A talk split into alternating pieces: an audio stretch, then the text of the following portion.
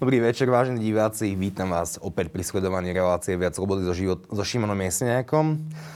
Slovensko je opäť v lockdowne, ktorý sa postupne, postupne upúšťa, zatvára, otvára. Už málo kto sa dokáže vyznať v opatreniach, ktoré na Slovensku platia. Sektor, ktorý bol asi najviac postihnutý za posledné už takmer dva roky, sú hotely, gastro, bary, kaviarne, do ktorých všetci radi chodíme, ale poslednej dobe to vôbec nejde a Slovensko je zavreté. A práve o tomto sektore, teda o hoteloch, sa budem baviť s mojimi dvomi hostiami. Prvým z nich je pán Peter Jakubička, ktorý je CEO Actors Private Investments. Vítajte. Dobrý večer, ďakujem pekne. A našim druhým hostom je Jaroslav Kubala, ktorý je CEO Premium Star Hotels. Ďakujem veľmi pekne páni, že ste si našli čas. Veľmi radi. Ak by ste mali shrnúť vaše posledný rok a pol podnikania, ako vyzeral? Veľmi náročne. Myslím si, že, že všetkých zasiahla celková COVID situácia. Nie je teda len vládne opatrenia, ale samozrejme cítime aj nejakú spolupatričnosť. Čiže snažili sme sa dodržiavať všetky opatrenia tak, ako, ako, ako sme mali a tým pádom sme sa nemohli stretávať s klientami osobne, čiže museli sme kompletne premyslieť iné spôsoby komunikácie v biznise, vo financiách a v investovaní, ktorému sa primárne venujeme pre klientov hej, v rámci našej divízie investičnej spoločnosti. Sme v podstate museli nájsť nové spôsoby, ako ako s klientami komunikovať, ako im zložité veci jednoduchou rečou vysvetliť na diálku, čo nie je vždy jednoduché. A, a v podstate to bol taký, taký najväčší problém. Zmeniť spôsoby komunikácie, samozrejme zároveň aj finančným spôsobom. Nám to prinieslo veľmi veľa príležitostí na trhu. Zároveň niektoré sektory upadli do, do, do problémov, čiže museli sme veľmi intenzívne analyticky posudzovať, ako sa trh vyvíja a, a čo sa bude meniť. A samozrejme dnes, dnes môžem skonštatovať, že veľmi prospešne pre klientov. Takže z tohto pohľadu si myslím, že sme urobili správne rozhodnutia.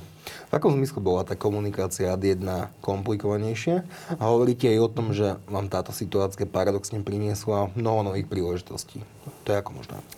V zásade, eh, čo sa týka tej komunikácie, tak eh, eh, pri, pri našich tradičných klientoch, ktorí sú Ehm, to, čo poskytujeme tým klientom, je, je servis eh, privátneho bankovníctva a tradičná forma, forma komunikácie pri týchto klientoch je osobný styk, čiže naozaj, že veľmi veľa eh, zo stretnutí prebieha osobne. Ehm, toto sme museli samozrejme absolútne zmeniť. Hej. V súčasnej situácii tie posledný rok a pol toto nebolo absolútne takmer možné, hej, na pár okien, ktoré sa vytvorili a, a tým pádom sme museli úplne prerobiť systém komunikácie voči klientom. Oveľa viac sme išli do online priestoru, a zmenili sme spôsob fungovania voči klientom aj čo sa týka nejakých administratívnych vecí, nejaké pokyny od klientov elektronickou formou, že museli sme prekopať aj nejaké vnútorné fungovanie, ale samozrejme dnes, dnes je to, je to spôsob ktorý je efektívnejší aj pre nás, aj voči klientom, takže zase nejaký, nejaký posun tam bol. Čo sa týka uh, investičných príležitostí, my v zásade sa snažíme klientom vždy priniesť nejakých 10-15 unikátnych príležitostí na investovanie počas roka, ktoré sú exkluzívne, ktoré neposkytuje nikto iný, žiadna iná banka na trhu, žiadny, žiadna iný, žiaden iný obchodník s cenými papiermi napríklad. A v zásade um, vždy sa pozeráme aj na trhové riešenia, ktoré sú optimálne, ktoré sú efektívne, tak aby aj daňovo to bolo výhodné pre klientov. Čiže vždy hľadáme to najlepšie, čo ten klient môže na trhu získať. A každá kríza prináša aj príležitosti, ktoré bežný investor nevidí, ak by sa na ne pozeral sám, tým, že my to máme ako denný chlieb, chlieb hej, je to, je to naša profesia, je to to, čím žijeme a robíme to s láskou náplno, práve preto dokážeme poskytovať a hľadať tie, tie príležitosti na trhu a vieme sa pozrieť na to, kde je napríklad nejaký sektor podhodnotený počas krízy, hej, ale vieme, že tam bude rastový potenciál v priebehu mesiacov, rokov a vieme samozrejme tomu klientovi dať odporúčanie na to, aby, aby prikúpil niečo na trhu alebo naopak predal, čiže vieme, vieme samozrejme aktívne pracovať eh, s portfóliami klientov. Pán Kubale, ako sa zmenil váš sektor za ten rok a pol? Badáme už nejaké zmeny, ktoré budú trvalé? Čo sektor sa, myslím že zmenil, zmenil veľmi. Ako pre nás ten rok bol rok, rok a pol. Už v podstate dva roky boli, boli veľkou skúškou. bolo to veľmi náročné a teraz myslím si celkovo pre sektor hospitality ako taký, pre všetky reštaurácie, pre všetky malé kaviárne, hotely, penzióny. A samozrejme, že je to aj nejaké obdobie možno, že príležitosti pre niekoho. Samozrejme, že aj pre nás veľké časti, ale na druhej strane to bolo, aj teda stále je, veľmi náročné a, a, a plné určitej formy neistoty. Na začiatku tá neistota bola úplne obrovská, lebo nikto nevedel, že ako dlho to bude trvať celé. Na druhej strane už sme nejaké dva roky aktívne v tej, v tej nešťastnej pandémii, to nazvem. A veríme všetci, že už čoskoro z toho budeme aspoň šťastí vonku a budeme vedieť nejako fungovať. A pýtali ste čo sa, teda, čo sa zmenilo, alebo čo, čo ostane nejakým spôsobom trvalé. A ja verím, že až tak, až tak strašne veľa sa úplne nezmení v rámci toho segmentu hotelierstva, pretože ľudia stále chcú chodiť do hotelov. My to vidíme, že po tom období, ako sme boli zatvorení, keďže zima, nazvem to, že nebola, zimná sezóna ne, nebola tento rok, tak e, my sme naozaj otvárali ako prvý, hneď ako sa dalo. Boli sme pripravení už niekedy, myslím, že v apríli spustiť naše, naše hotely na Slovensku do prevádzky. A, a ten nábeh a ten, ten dopyt e, bol naozaj akože intenzívny. My sme to vyhodnotili potom, po tom období akože leto, jeseň ako jedno z najlepších, e, z najlepších sezón v rámci uh, histórie skupiny hotelov, ktoré máme. Čiže leto, júl, august, september, tieto, tieto mesiace v roku boli naozaj akože výnimočne, výnimočne dobré. Mm-hmm. Čo je asi pomerne nezvyklé, pretože keď sme počúvali o mnohých hoteloch a mnohých rezortoch, tak oni zvykli hovoriť, že áno, Slováci sa začali chodiť viac na dovolenky na Slovensko, ale že to tie hotely a služby nezachráni. U vás to bolo inak? Mm, čo, nadviažem na to slovo nezachráni, to je pravda. Akože určite nám e, tieto tri mesiace nezachránili e, ten, ten rok ako taký, pretože bolo, bolo, bolo to príjemné, že mali sme opäť hostí, vedeli sme, že teda je sa o koho postarať, je komu e, ponúknuť nejakú dobrú službu navyše a urobiť mu naozaj akože kvalitný servis. A na druhej strane boli to fakt akože možno 3-4 mesiace, kedy sme sa mohli trochu nadýchnuť, ale znova prišlo obdobie jesene, kedy, kedy reálne sme vyhodnotili, že žiaľ ideme znova do obdobia, ktoré pre nás úplne pozitívne nie je. Hovorí sa, že kríza zároveň slúži na to, aby sa vyčistil trh a vyčistil sa od nejakých, ako Juraj Karpiš nazýva, zombie firiem, uh-huh. ktoré už mali dávno odumrieť, ale stále neodumreli. Deje sa niečo také? Začal sa trh čistiť? Alebo napríklad aj vďaka uh, podporám a uh, vládnym programom sa trh vôbec neprečistil? To je spoločná otázka. Z môjho pohľadu v rámci teda hm, hospitality segmentu a hotelierstva ako takého, hm, ten trh sa určite čistí. Akože uh, mnoho, mnoho menších podnikateľov malých to určite už dávno zabalilo a to není len ako, že si to vymýšľam, ale to sú reálne akože štatistiky, ktoré máme, ktoré asociácia hotelov a reštaurácií Slovenska ponúkla, že naozaj tý, ten, ten počet podnikateľov klesol v cestovnom ruchu. Zároveň aj počet zamestnancov v cestovnom ruchu klesá. Tí ľudia počas tej pandémie, pandémie sa presúvali do iných segmentov, kde teda mali väčšiu istotu nejakej práce a, a neprišli svoje pracovné miesto. Je pravda, že, že nejaká schéma podpory postupne, postupne vznikla a začala sa aplikovať, ale naozaj žiaľ, akože čisto teraz e, objektívne nestačí to. Hej, nikomu to nestačí. Či je to tá malá schéma, alebo veľká schéma, alebo akákoľvek podpora, udržanie pracovných miest. E, trvalo to dlho, mnohým to nestihlo pomôcť a v zásade je to stále, je to stále relatívne nepružné a neúplne systémové.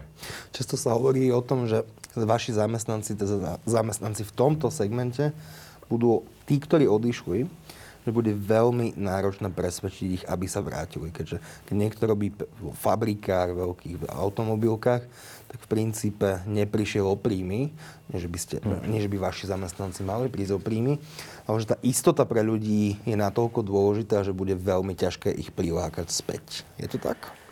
Akože veľmi ťažké. Uh, už predtým, pre tú pandémiu bolo, bolo nájsť uh, akože kvalitných a stabilných zamestnancov v rámci nášho odvetvia. Táto situácia to ešte, pozvem, poviem to tak, že ešte v podstate zhoršila tú situáciu z pohľadu podnikateľov, pretože presne, čo ste povedali, je veľká pravda, že ten, ten zamestnanec potrebuje istotu. A dneska mu ten hotelier málo ktorý vie dať. Naozaj možno len ten akože silný, ktorý sa postavil za tých zamestnancov a povedal si, že to zvládne. Aj, nie len si povedal, aj si to reálne mohol dovoliť a môže dovoliť si ich, e, to, to zvládnuť, že tých zamestnancov si nechá, že si ich udrží. A reálne už v minulosti sme sa stále morili s problémom, že sme mali nedostatok kvalit- kvalifikovaných zamestnancov. A tento problém sa reálne touto krízou ešte umocnil a naozaj platí to, že po každej kríze prichádza veľký tlak na rast, e, na rast miest v odvetviach ako takých. A nikto tomu úplne nechcel veriť. Na začiatku sme sa viacerí bavili o tom, že bude kríza, vyčistí sa to, zamestnanci budú, lebo nie, nie všetci akože otvoria znovu, takže budeme si môcť vyberať ale dneska vidíme, že v podstate opak je pravdou. Pán Jakubička, z vášho pohľadu je momentálne náročné presvedčiť vašich klientov, ak ich chcete presvedčiť o tom, aby skúsili investovať do tohto sektoru? Alebo to vidia naopak, ako Víš, akúsi príležitosť? Ja by som ešte nadviazal na kolegu a ja s tým absolútne súhlasím, že toto vnímam ako, ako jedno z takých najdramatickejších výsledkov celé, celého toho COVID obdobia, že ľudia, ktorí z hospitality odišli, tak veľká časť z nich sa reálne nevráti už nikdy, hej. Kvôli neistote, kvôli tomu, že už e, prešli na nejaký iný biznis. A toto vnímam pre, pre budúcu kvalitu týchto služieb ako kľúčové. Zároveň ešte, aby som odpovedal aj na tú vašu prvú otázku, len, len okrajovo, čo sa týka hotelov, tak e, viete, ono, ono v zásade treba si uvedomiť, že peniaze, ktoré finančné skupiny alebo hotelieri ako takí, ak sú samostatní, samostatné nejaké len, len hotelové súčasti, tak eh, v zásade hm, za normálneho fungovania, za normálnych okolností peniaze, ktoré dnes sa spalujú na, na len udržanie toho biznisu, by do toho biznisu naspäť investovali. Hej? A tie, o tie peniaze v podstate eh, tie biznisy častokrát prichádzajú. Hej? Čiže bude oveľa dlhšie trvať, aby sa vrátila tá krivka um, nejakého reinvestovania zdrojov do, do ďalšieho rozvoja tých biznisov. Hej. Dneska sa veľa peňazí z toho spáli práve na udržanie tých biznisov. Aby som odpovedal na, na vašu druhú otázku, um, je to, je to samozrejme problém nejakým spôsobom Viete, vo financiách celkovo dôvera je jeden z kľúčových faktorov ak, ak investori nemajú dôveru v celkový systém, v nejaké potenciálne investície, tak do toho neinvestujú. Hej? Čiže ak nevidia nejaké svetlo na konci tunela, čo dnes je vo veľa sektoroch problém, lebo samozrejme panuje obrovská neistota, či sa zavrú hotely zase o, o mesiac, dva, hej, že nevieme dneska povedať. Aj z objektívnych dôvodov samozrejme, aby sme nehovorili len, že, že je to len nejaké subjektívne rozhodnutie vlády, ale reálne z objektívnych dôvodov pri pandemickej situácii nevieme povedať. Hej? Tým pádom samozrejme to vnáša do, do toho sektoru nejakú mieru neistoty. Na druhú stranu, tým, že sme na trhu 20 rokov a tí investori nás poznajú, vedia, kto sme, vedia, že v zásade nemáme, nemáme nejakým spôsobom problém Um, ani z jednou z našich investícií. Hej. Hotely v zásade platia, platí to isté pre hotely, tak, tak u nás až tak nevnímame tento problém, ale um, vo všeobecnosti by som povedal, že áno, samozrejme tá, tá, tá strata nejakej, nejakej dôvery v, celkové, v celkový koniec tej pandémie určite má vplyv na správanie investorov. Cieľom každého podnikania, úplne akéhokoľvek je dosahovať zisk svojim akcionárom, alebo ak sme malá firma, tak prežiť a, a prosperovať. Dá sa vôbec prosperovať, alebo aspoň prežiť za posledné dva roky ak ste viacej zatvorení ako otvorení, ak sú kroky vlády. Neviem, že len Slovenské je často totálne nepredvídateľné. Pandemické opatrenia sa menia, ako som povedal na začiatku. Niekedy z hodiny na hodinu, dokonca na tlačovkách dostávame protichodné, protichodné vyjadrenia. Ako sa dá v tomto prostredí podnikať? Veľmi náročne. Musíme sa prispôsobovať naozaj neustále novým a novým podmienkam, ktoré sú často chaotické a protichodné. Zo dňa na deň sa meniace pravidlá, či z tohto pohľadu určite náročné. Ja by som to rozdielil možno na také dva pohľady, lebo bude veľmi odlišný pohľad kolegu, ktorý povie za hotely, akým, akým spôsobom to vidí a je veľmi odlišný pohľad z pohľadu nejaké správy aktív investorov a, a ich zhodnotenie. A to je to, čo som hovoril, že my samozrejme hľadáme vždy aj tie pozitíva v každej situácii a hľadáme vždy nejaké, nejaké výhodné investície pre investorov. A to, čo my robíme, a práve preto, že to robíme profesionálne, je v zásade diverzifikácia portfólia. Čiže bez ohľadu na to, aká je situácia na trhu doslova, sa snažíme to portfólio pre investorov rozložiť tak, aby v zásade nebolo zasiahnuté nejakými výkyvmi. Hej, čiže ono vždy donesie nejaké optimálne zhodnotenie pre toho investora na priemernej báze ročne a, a to v podstate robíme pre investorov ako, ako službu. Čo znamená, že máme produkty, ktoré sú doslova od 100 eur mesačne, čo dnes je, si myslím, že veľmi dostupná investícia pre, pre veľa ľudí. Od 100 eur mesačne? Od 100 eur mesačne. A takáto investícia napríklad robí, robí zhodnotenie 16% ročne tento rok, hej, od začiatku roka. A to je, si myslím, že, že krásne číslo na, na v podstate retailový produkt. Hej, a ten, ako keby tá pozitivita takéto správy sa určite bude líšiť od, od pohľadu na, na hotely. Čiže preto som povedal, že to rozdielme, lebo jedna vec je nejaká príležitosť pre investora na trhu a, a druhá je tá, tá realita v určitých sektoroch. Ale akože každopádne uh, nie je to jednoduché. Hej. Samozrejme, že celkovo hotelierstvo je náročný biznis aj v ľahkých časoch, keď to tak poviem. Hej. Ale samozrejme, že dôležité, že ten, kto to robiť, robiť vie a robí to dobre a robí to, robí to s chuťou a má na to priestor, tak si myslím, že je to stále odvetvie, v ktorom sa dá prosperovať. Uh, v tejto pandemickej situácii a v tejto, v tejto dobe, ktorú žijeme, je to ale naozaj veľmi ťažké. My tiež v rámci skupiny Premium Star Hotels máme šťastky to naše riziko, nazvem to diverzifikované v tom, že nepôsobíme alebo nemenežujeme hotel iba na Slovensku, ale aj v Chorvátsku, kde teda máme hotel vo vnútrozemí so 126 izbami a máme ešte na ostrove, na ostrove Uglian taký dovolenkový rezort, kde tiež e, v rámci skupiny, ktorú, pod, pod, pod ktorú v podstate patríme, investujeme Čiže ten rezort má do budúcna nejaký potenciál, veľmi významný a my sme toho súčasťou. Takže tá diversifikácia Slovensko, Chorvátsko nám aj v tomto období relatívne pomohla, lebo e, ten hotel v Chorvátsku, sme sa o tom bavili aj pred reláciou chvíľu, že, že tie parametre v Chorvátsku síce sú na jednej strane rovnaké, tie pandemické v mnohých aspektoch, ako, ako priemerný počet nakazených denne a vo vzťahu k veľkosti tej krajiny, že je čo porovnať. Aj tá očkovanosť je podobná ako na Slovensku. Ale tam nám v podstate nikto v úvodzovkách nebránil podnikať. Hej. Že tam ten hotel naozaj fungoval celý rok, aj keď s nejakými obmedzeniami ako veľkosť hromadných podujatí, alebo uh, tam boli, boli limity v závislosti od mesiacov, že naozaj dalo sa byť otvorený iba pre ľudí, ktorí boli návštevníkmi alebo hostiami toho hotela. Čiže nemohli sme mať zvonku hosti v reštaurácii napríklad. Ale nikto nás úplne nezatvoril. Čiže my sme naozaj dokázali počas tohto roka na tom hoteli urobiť eh, naozaj že významný progres, lebo tento rok prvýkrát tak akože intenzívne, intenzívne manažujeme a môžem povedať, že ten hotel dosiahne možno jeden z najlepších eh, rokov historicky. Práve kvôli tomu, že ste neboli v princípe regu- prílišne regulovaní a limitovaní krokmi vlády. Nazvem to, že ako aj vďaka tomu.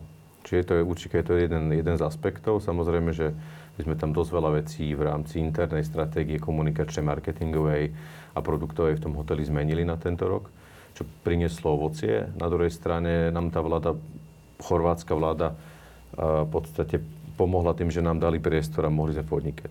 Ak by ste mali porovnať podnikanie na Slovensku a v Chorvátsku v to identickom segmente, tak aké sú hlavné rozdiely? Čo je to náročné, uh, náročné rovnako, ako, ako tam aj tu.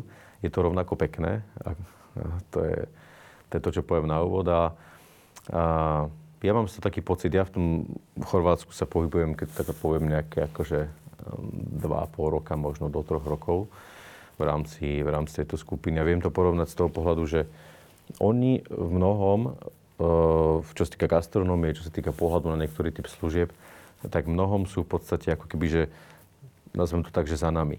To nie je ani výtka, ani zlom, ale v mnohých veciach, je to možno, že paradox, alebo nie, sme my na Slovensku naozaj akože v tej kvalite tej gastronómie, v kvalite tej služby, v rozsahu tých službách, ktoré tam sú, vieme naozaj akože tým hosťom dať, dať už teraz to, čo podľa mňa v Chorvátsku ten host bude očakávať možno až o také 3 až 5 rokov. Napríklad?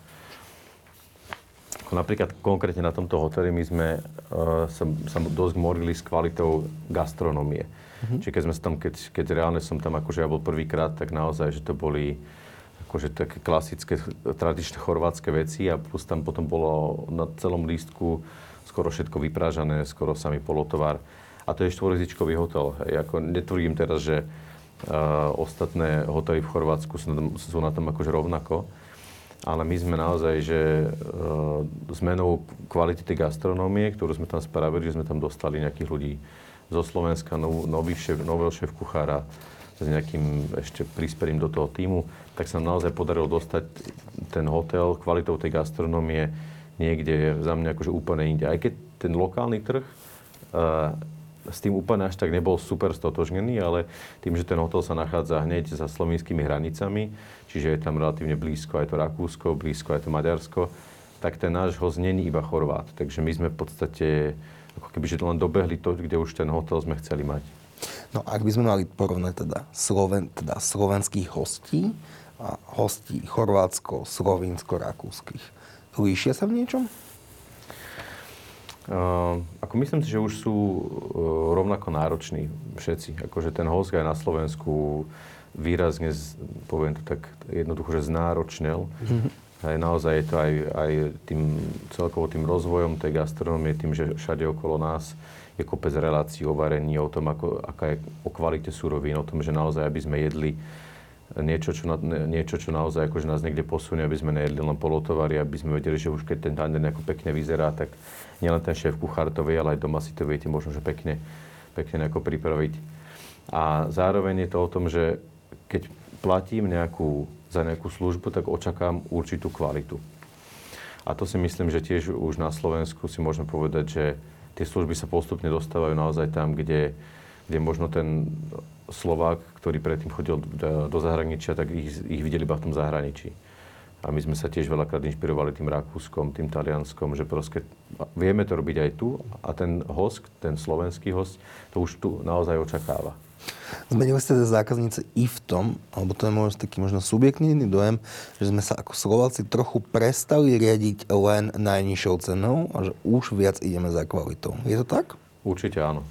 Akože celkovo ten, ten tlak na rast cien, to vieme všetci, že je, je vysoký. Či už je to len samotná inflácia, ale aj celkovo tou situáciou, že nám z roka na rok rastú výrazne náklady Práve teraz sme v období finančného plánovania, takže tiež sme mali chvíľu hlavu v smútku, potom ako sme zazmluvnili elektriku na budúci rok. Takže, hmm. takže nie je to jednoduché naozaj pre nikoho. A musí sa to niekde premietnúť. Ak ten biznis má byť profitabilný, tak sa musí niekde ten, ten náklad, ktorý prirodzene rastie, premietnúť. Takže tá cena je určite vysoká relatívne, ale ten host vie, že za tú kvalitu tej služby si adekvátne zaplatí. Pán Jakubička? Ja, ja by som ešte k tomu dodal, že v podstate mm, je niekedy až také prekvapivé, ako, ako Slováci stále držia hotovosť na bežných účtoch. Dneska máme nejakých plus minus 40 miliard na bežných účtoch ktoré požiera inflácia. Máme infláciu 5,1% v súčasnosti. Oficiálnu. Oficiálnu, hej. Čiže reálne, akože každý, kto má na bežnom účte peniaze, tak v zásade tá inflácia mu ich požiera pomaly, ale istotne.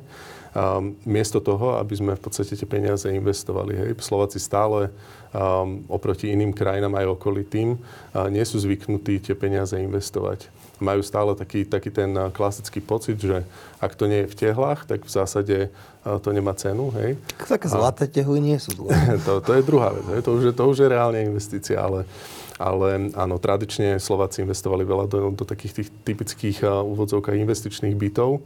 A, a tento trend v podstate stále pokračuje, čiže toto naozaj je, vo veľkej miere zastúpené u, u investorov na Slovensku, ale v podstate ten trend sa otáča, ľudia začali investovať, aj, aj bežní ľudia začali investovať aj nižšie sumy a mám pocit, že m, taká tá osveta, ktorú aj my sa snažíme robiť a, a voči ľuďom a voči klientom, tak, tak funguje, hej, a robí to celý trh, akože my to robíme, myslím si, že veľmi efektívne a snažíme sa v podstate, keď sa pozeráme na, na, na klientské portfólia, tak snažíme sa vždy v prvom rade analyzovať, že kde ten klient má peniaze uložené, um, či ich má v niečom nainvestované a ak ich má v niečom nainvestované, tak či to dáva zmysel.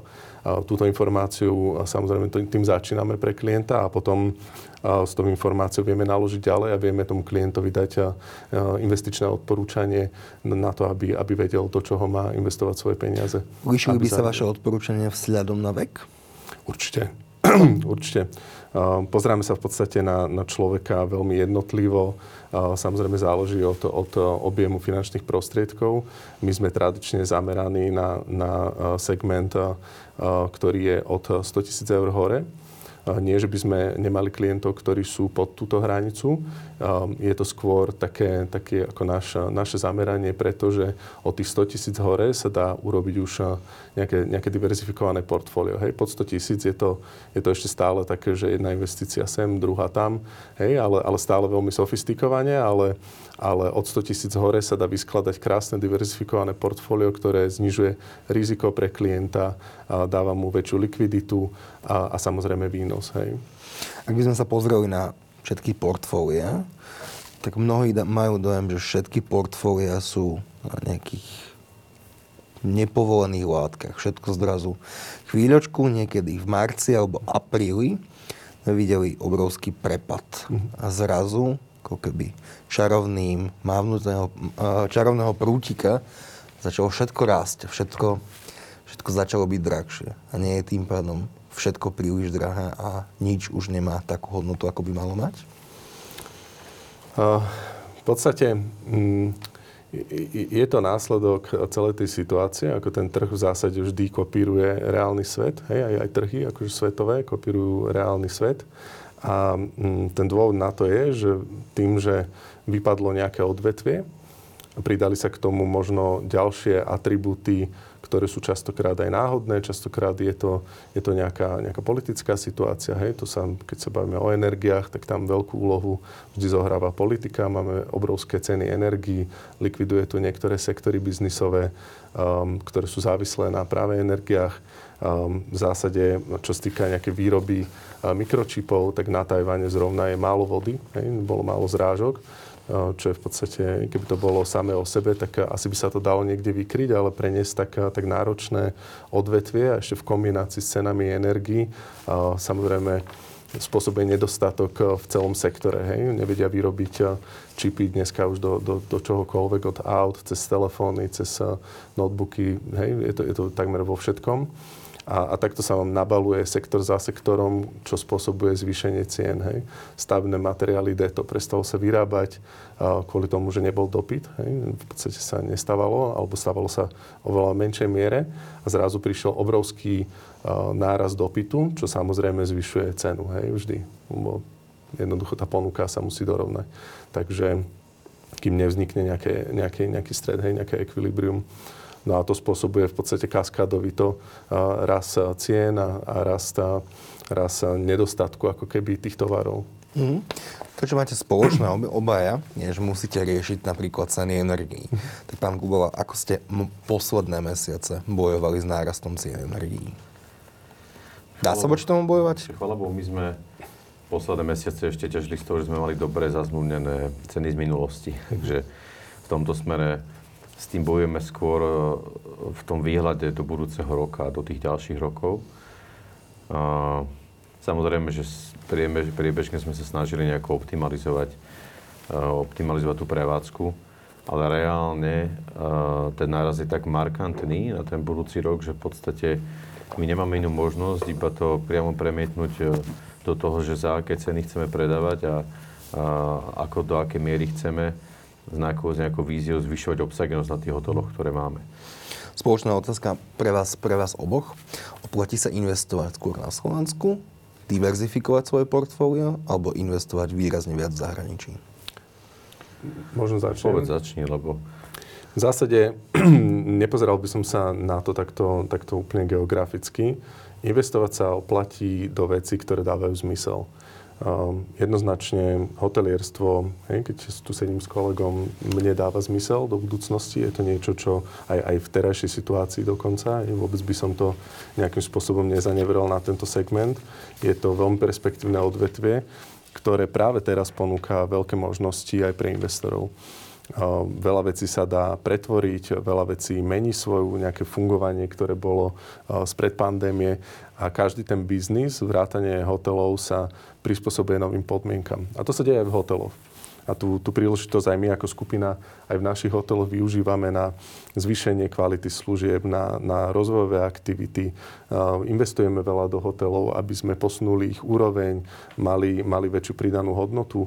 Uvedomujeme si aj vzhľadom na, na to, čo kolega spomínal, na ceny energii a tak ďalej, že budeme musieť dvíhať ceny, ale snažíme sa nielen dvihnúť cenu uh, ako takú, ale snažíme sa za to dať oveľa vyšší štandard a lepší servis. A tam vidíme potenciál. Čiže z pohľadu investorov myslím si, že čo je oveľa dôležitejšie je uh, dať si poradiť od profesionálov, uh, dať si poradiť aj sektorovo a vyskladať si portfólio, ktoré je vhodné. Neexistuje jedno portfólio pre všetkých. V zásade každý ten investor má nejaké preferencie, nejaké osobné preferencie, má, má určitý vek, um, môže byť um, viac rizikovo orientovaný, menej rizikovo orientovaný. To sú všetko atribúty, ktoré vplývajú na to, ako by to portfólio malo vyzerať. V zásade taká zlatá rada na to, ako, ako, ako, akým spôsobom by nejaký priemerný človek mal mať eh, vyskladané portfólio, je mať 40 eh, v akciách, 40 v dlhopisoch, 10 eh, v alternatívnych investíciách a 10% v nehnuteľnostiach. Prečo 40 v dlhopisoch? V zásade kde, toto... kde je veľmi nízka a sledu na infláciu až záporná návratnosť. Ako kedy, hej? To je práve o tom, že um, vy sa na investovanie nesmiete pozerať uh, z pohľadu um, nejakého horizontu jedného, dvoch rokov alebo troch, ale z pohľadu desiatok rokov. Hej? Investovanie by nemalo byť o tom, že sledujem uh, nejaké indexy a, a, a v podstate nespávam, keď to klesne o percento, ale mali by ste sa na to dívať z pohľadu svojho života, hej, doslova. Investovanie je ideálne robené na desiatky rokov. A tam samozrejme, keď sa pozrieme aj historicky, tak, um, tak tie aktíva tým, že nie sú uh, spolu prepojené, nie sú korelované, preto tam máte aj tú dlhopisovú zložku, že keď sa nedarí akciám, tak práve tie dlhopisy vás podržia, preto sú tam v tom portfóliu. Ale toto hovorím, že to je nejaké akože priemerné nastavenie. Potom je to samozrejme individualizované podľa toho, že aké má ten investor preferencie, aký má vek, pre, jeho osobné preferencie a, a všetky ostatné atribúty, ktoré zvážujeme. Ako? Ako ja absolútne súhlasím s kolegom. Je určite dôležité to, to svoje riziko si diverzifikovať a dívať sa na to z dlhodobého hľadiska. Takisto by som ne, netredil to, či to doma, alebo je to v zahraničí. Z toho nášho pohľadu, akože hotelového, my sme sa naozaj snažili počas tej pandémie, aj sa stále snažíme sa na to dívať strategicky. V podstate využiť tú príležitosť na to, aby sme urobili niečo, čo sme nestihli urobiť doteraz. Čiže z pohľadu nejakej investície ako nejakého manažera skupiny hotelov sme dosť investovali naozaj do ľudských zdrojov. Aj, aj investujeme, aj plánujeme investovať, pretože si uvedomujeme, že to je naozaj ten najdôležitejší zdroj, ktorý nám prináša tú pridanú hodnotu a tvorí aj tú pridanú hodnotu pre tých hostí. Čiže momentálne sa venujeme vyslovene tomu, aby sme rozvíjali tých zamestnancov, ktorých máme, aby sa u nás cítili stabilne, aby cítili naozaj, že je tam tá, je tam tá istota, že uh, sme počas tejto pandémie v podstate neprepustili žiadneho zamestnanca. Žiadneho, nula. A žiadneho z tých, ktorí boli na trvalý pracovný pomer. Hej. Ako sa vám Čiže... to podarilo? Keď vaše, vaše tržby museli klesnúť rádovo. To bolo presne o tom, že o tom rozhodnutí na začiatku, že podstate bolo na stole veľa alternatív na nejakom, na nejakom zasadnutí predstavenstva. Všetkých prepustiť, alebo uh-huh. a mhm. počkať, čo sa bude diať, alebo naozaj to akože obmedziť do maximálnej možnej miery. A samozrejme, že my sme to nejakým spôsobom zefektívnili, zoptimalizovali, kde sa dalo, ale tých kľúčových zamestnancov, ktorých sme naozaj si chceli ponehať, tých sme mali, no, poviem tu, že akože aj predtým, ktorí boli na trvalý pracovný pomer na zamestnaní, tak tých sme si nehali do vašej skupiny sa zaraďuje aj taký že kultový hotel, Sudeský dom. Áno. A keď sa to máte že porovnať tento pomerne už legendárny kultový hotel pomerne starí, ktorí poznajú mnohí, s tými novými hotelmi.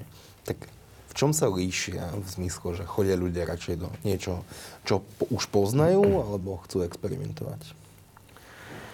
A, akože Sliedsky dom je úplne, úplne ikonický produkt. Je to naozaj, že, že unikátny, unikátny hotel a my máme taký claim, že je len jedno také miesto, čo naozaj na ten Sliedsky dom akože vyslovene, vyslovene perfektne pasuje a funguje. A myslím si, že tá, tí naši hostia majú v tom našom portfóliu hotelov, ktoré máme, naozaj to, že v každom z tých hotelov nájdú nejaké spoločné prvky. A to je práve tá, tá unikátnosť, ktorú má Sliesky dom akož najvýraznejšiu, tak tu nájdú aj, aj na tej Salamandre, aj na tom hoteli Trakoščan e, v Chorvátsku, lebo všetky tie miesta sú svojou polohou niekde akože mimo nejakých hlavných, hlavných e, rušných zón, mimo veľkých miest e, v krásnej prírode a to je to, čo naozaj tie hotely spája. Sliecký dom je, je najunikátnejší aj tým, že je to najvyššie položený štvorozičkový hotel na Slovensku. A tam, keď prídete, aj ktokoľvek, host alebo ten zamestnanec, tak tam sa tá atmosféra, tá nalada mm. ešte zmení k lepšiemu. Teraz to poviem, že k lepšiemu. Lebo tam, keď si tak už porovnám, tak oveľa aj z minulosti sme mali vždycky menší problém nájsť zamestnancov na Sliesky dom, ako na zamestnancov do hotela Salamandra napríklad. Čiže tam je to vyslovene o tom, že sú tam ľudia, pracujú tam ľudia, ktorí tam chcú pracovať. A nám, my, máme, nie, my máme normálne akože vysoký dopyt po, po našich uh, voľných pracovných miestach. Uh, niekoľkonásobne viac životopisov nám príde na Sliesky dom, ako na niektoré iné prevádzky. Je to najmä teda polohou. Je to polohou, ale, no, asi aj miestny polohou, ale tá, tá poloha umocňuje ten, ten charakter a to, že ten produkt je, je, je vynimočný, aj tí hostia to musia cítiť v tom, že tí, tí zamestnanci sú tam ako taká jedna rodina. Oni tam v podstate fungujú tak, že týždeň pracujú a týždeň sú doma. Mm-hmm. To znamená, že počas toho týždňa oni si v podstate pomáhajú, oni naozaj reálne tam žijú spolu ako taká veľká rodina. A je to taký maličký ekosystém, ktorý tam v podstate funguje. Hobby. A je to pre nich, áno, je to pre nich určite aj, aj do veľkej miery hobby. A ten, ktorý tam nezapadne, tak automaticky ten akože ekosystém zamestnancov ho stade ako keby, že vypudí, to nazvem, a ten človek mm. to hneď získy, že tak sem asi úplne nebasujem. Alebo niekto získy na prvú, že a tak tu chcem ostať. Mm. Koho je väčšina? Tých, ktorí chcú ostať? Áno, určite áno. Darí sa vám presviečať ľudí na Slovensku a predpokladám, že ich zahraničných partnerov, aby investovali práve do tohto odvetvia? Vieš čo, áno. Áno, darí sa nám e, v zásade zatiaľ, ale je to, je to práve kvôli tomu, čo som spomínal, že... Rentabilita? Uh-huh. Je, to, je, to, je, to, je to aj o vzťahu, tým, že uh, máme s veľa investormi, ktorí u nás, uh, ktorých peniaze investujeme už dlhodobo. A je to, je to nie, že 5, 10, ale je to 20 rokov, čo nie, nie je na slovenský trh vôbec málo. Um, tak tí investori nás počúvajú. Hej. Nenechajú sa ako keby um, ovládnuť nejakými um, zbytočnými emóciami pri investovaní a nepozerajú sa úplne na to mm, z pohľadu nejakého krátkodobého pohľadu, ale dôverujú nám ako menu, dôverujú nášmu názoru na to, že čo, čo má pridanú hodnotu a, kam sa oplatí investovať aj do budúcnosti a toto, toto veľmi nám pomáha ako keby v, v tých vzťahoch s investormi. Práve dôvera je asi pri podnikaní kľúčová. Keby ste mali povedať za vaše dve divízie, ako vy budujete vzťah medzi vašimi investormi a zákazníkmi, ako si snažíte udržať a získať dôveru? Veľmi blízko. My v zásade voči správame sa rovnako k zamestnancom ako, k, ako ku klientom, veľmi s úctou, vždy otvorene, nemáme ani nejaké skryté poplatky, my všetko veľmi otvorene komunikujeme investorom, snažíme sa o to, aby aby v zásade tá, tá dôvera sa budovala dlhodobo. Čiže nesnažíme sa um, získať nejaký krátkodobý prospech, naozaj, že pozeráme sa na to uh, v, v dekádach doslova. Ja tuším, od 25. decembra sa konečne otvoria hotely. Tešíte sa obaja? Veľmi. Určite áno. Osobne aj na lyžovačku. Takže už to máte rozplánované, že cez sviatky nabehnete do hotelov na lyžiarské svahy? Tak? Uh, povedzme tomu, že áno. Akože je to o tom, že, že všetci sa veľmi tešíme, že, že vôbec môžeme otvoriť. Je to také, že v tejto situácii nám, nám akože nič neostáva, ako tešiť sa aj z takýchto akože malých, veľkých vecí. Uh, uvidíme ale, dokedy to bude trvať, lebo žiaľ tá situácia je taká, že, že človek si zvykol za tie e, dva roky, že nie vždycky je to istota, čo sa dozvie z e, nejakej tlačovej konferencie a vždycky je to istota, keď e, zistí, že o dva, o tri týždne tá situácia môže byť iná. Ale samozrejme to závisí od toho, ako sa bude reálne tá pandémia vyvíjať. To sú to objektívne dôvody samozrejme. Na druhej strane veríme, že budeme môcť fungovať počas toho budúceho roka, nazvem to, že bez menších prekážok, ako to bolo, ako to bolo teraz. Reagovali hostia už na to, keď zachytili, že 25. sa otvárajú hotely, tak automaticky začali nabíhať rezervácie, alebo ľudia sú takí, že skôr idú po last minute a bukujú veci na poslednú chvíľu, lebo sa už mnohým neosvedčilo, že naozaj tie podmienky, a nielen na Slovensku, ale všade na svete, sa menia Viete, pomerne často. A ja, mm, no to poviem asi toľko, že v podstate 25. sa otvárajú hotely, čo je super. Ale na druhej strane my sme sa dozvedeli až z výhlášky, že budeme môcť reálne, normálne, takmer normálne fungovať, pretože tá prvá informácia, ktorá všade do médií prišla, bola taká, že že hotel bude otvorený pre očkovaných alebo prekonaných hostí. A čo stále platí? Čo stále platí, čo stále platí. Sa, s testom PCR 48 alebo antigen 72 hodín. Naopak asi, že? Uh, PCR je pardon, dlhšia trvácnosť. Áno, pardon, naopak. Ale každopádne s testom. To je teraz dôležité, čo tiež nevidím v tom žiadny problém. Je to úplne v poriadku. Budete testy zabezpečovať napríklad vo vašich hoteloch? Viete čo, nebudeme úplne ich zabezpečovať v našich, hotel, našich hoteloch, lebo, lebo ten, ten proces musí mať nejakú, nazvem to akože nejaký postup. Takže ten test by mal vykonať niekto, nejaký zdravotný personál a dať k tomu nejaký relevantný výstup, ktorým sa ten host vie preukázať. Takže, a plus musíme mať na to vytvorené nejaké samostatné miesto v rámci, toho, v rámci tých prevádzok a to my úplne na tú kapacitu nemáme. Nebola tam výnimka, že tam platí aj možnosť samotestu priamo v hoteli? A len ten, na to tiež potrebujete nejaké konkrétne miesto, kde ten host si ten samotest vykoná, kde ten, na ten výsledok toho testu počká, kde mu to niekto skontroluje. To znamená, zase je to nejaká personálne e, kapacitná náročnosť a myslím si, že každý z tých hostí dneska už nemá absolútne žiadny problém sa otestovať pred príchodom na ten pobyt. Ale len to som chcel povedať, že uh, my sme v podstate ešte donedávna, alebo kým nevyšla oficiálna vyhláška, žili všetci v tom, že ten host môže prísť v takomto režime, ale on môže dostať stravu iba na izbu.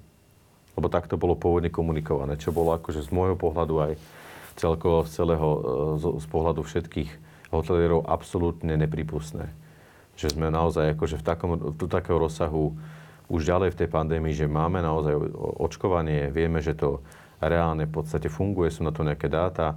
Tohto, toho ste si otestujeme, kým príde na hotel, to znamená, že sme tam akože takmer všetci, nazvem to, že, že safe, aj keď vieme, že teda existuje tam, existuje tam nejaké percento, že sa tam niekto ešte možno, že nakazený prejaví ale reálne nikdy štatisticky ani predtým, ani predtým, ako bolo nejakým spôsobom očkovanie v hre, tak uh, nikdy predtým uh, štatisticky ne, nebolo dokázané, že z hotelov a z reštaurácií prichádzajú najviac nakazení. To práve akože, ja som čítal štúdiu, že práve naopak, že tam sa ten vírus až tak akože markantne nikde nejako nešíril. To bolo hlavne počas toho minulého leta. Ale späť k tomu, že my sme naozaj nevedeli, že, že môžeme fungovať v takmer normálnom režime. A tým chcem nadviazať na to, že tá miera neistoty a tej komunikácie z našej strany zase speje k tomu, že ten host v podstate nevedel, že či má prísť na ten hotel, či nemá, keď ten Silvester bude sedieť na izbe a bude čakať, že mu niekto donesie nejakú silvestrovskú večeru. Viete, čiže tie rezervácie ani dneska sa s nimi nepretrhol kôž. To určite nehovorím iba za seba. Na druhej strane je to opäť príležitosť urobiť maximum preto, aby sme ten hotel aspoň na tých 75% kapacity obsadili, čo nám teda vyhláška aktuálne umožňuje. A myslím si, že to nebude z našej strany problém. Tie rezervácie postupne nejaké nabiehajú.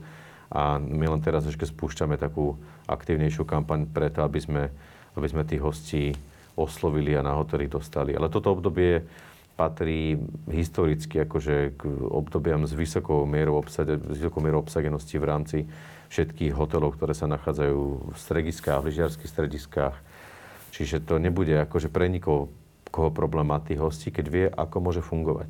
Ale pokiaľ neviete, ako môžete fungovať, tak nemáte čo komunikovať. Chýba keď... vám teda istá predvídateľnosť? A, tak to už mi chýba dva roky. Ale zvykli sme si na to. Dá sa Takže- zvyknúť na to, že neviete, čo bude zajtra? No, ako hovorím, Podnikanie sa asi musí dať na to Není, zvyknúť. nemáte inú možnosť totižto. Viete.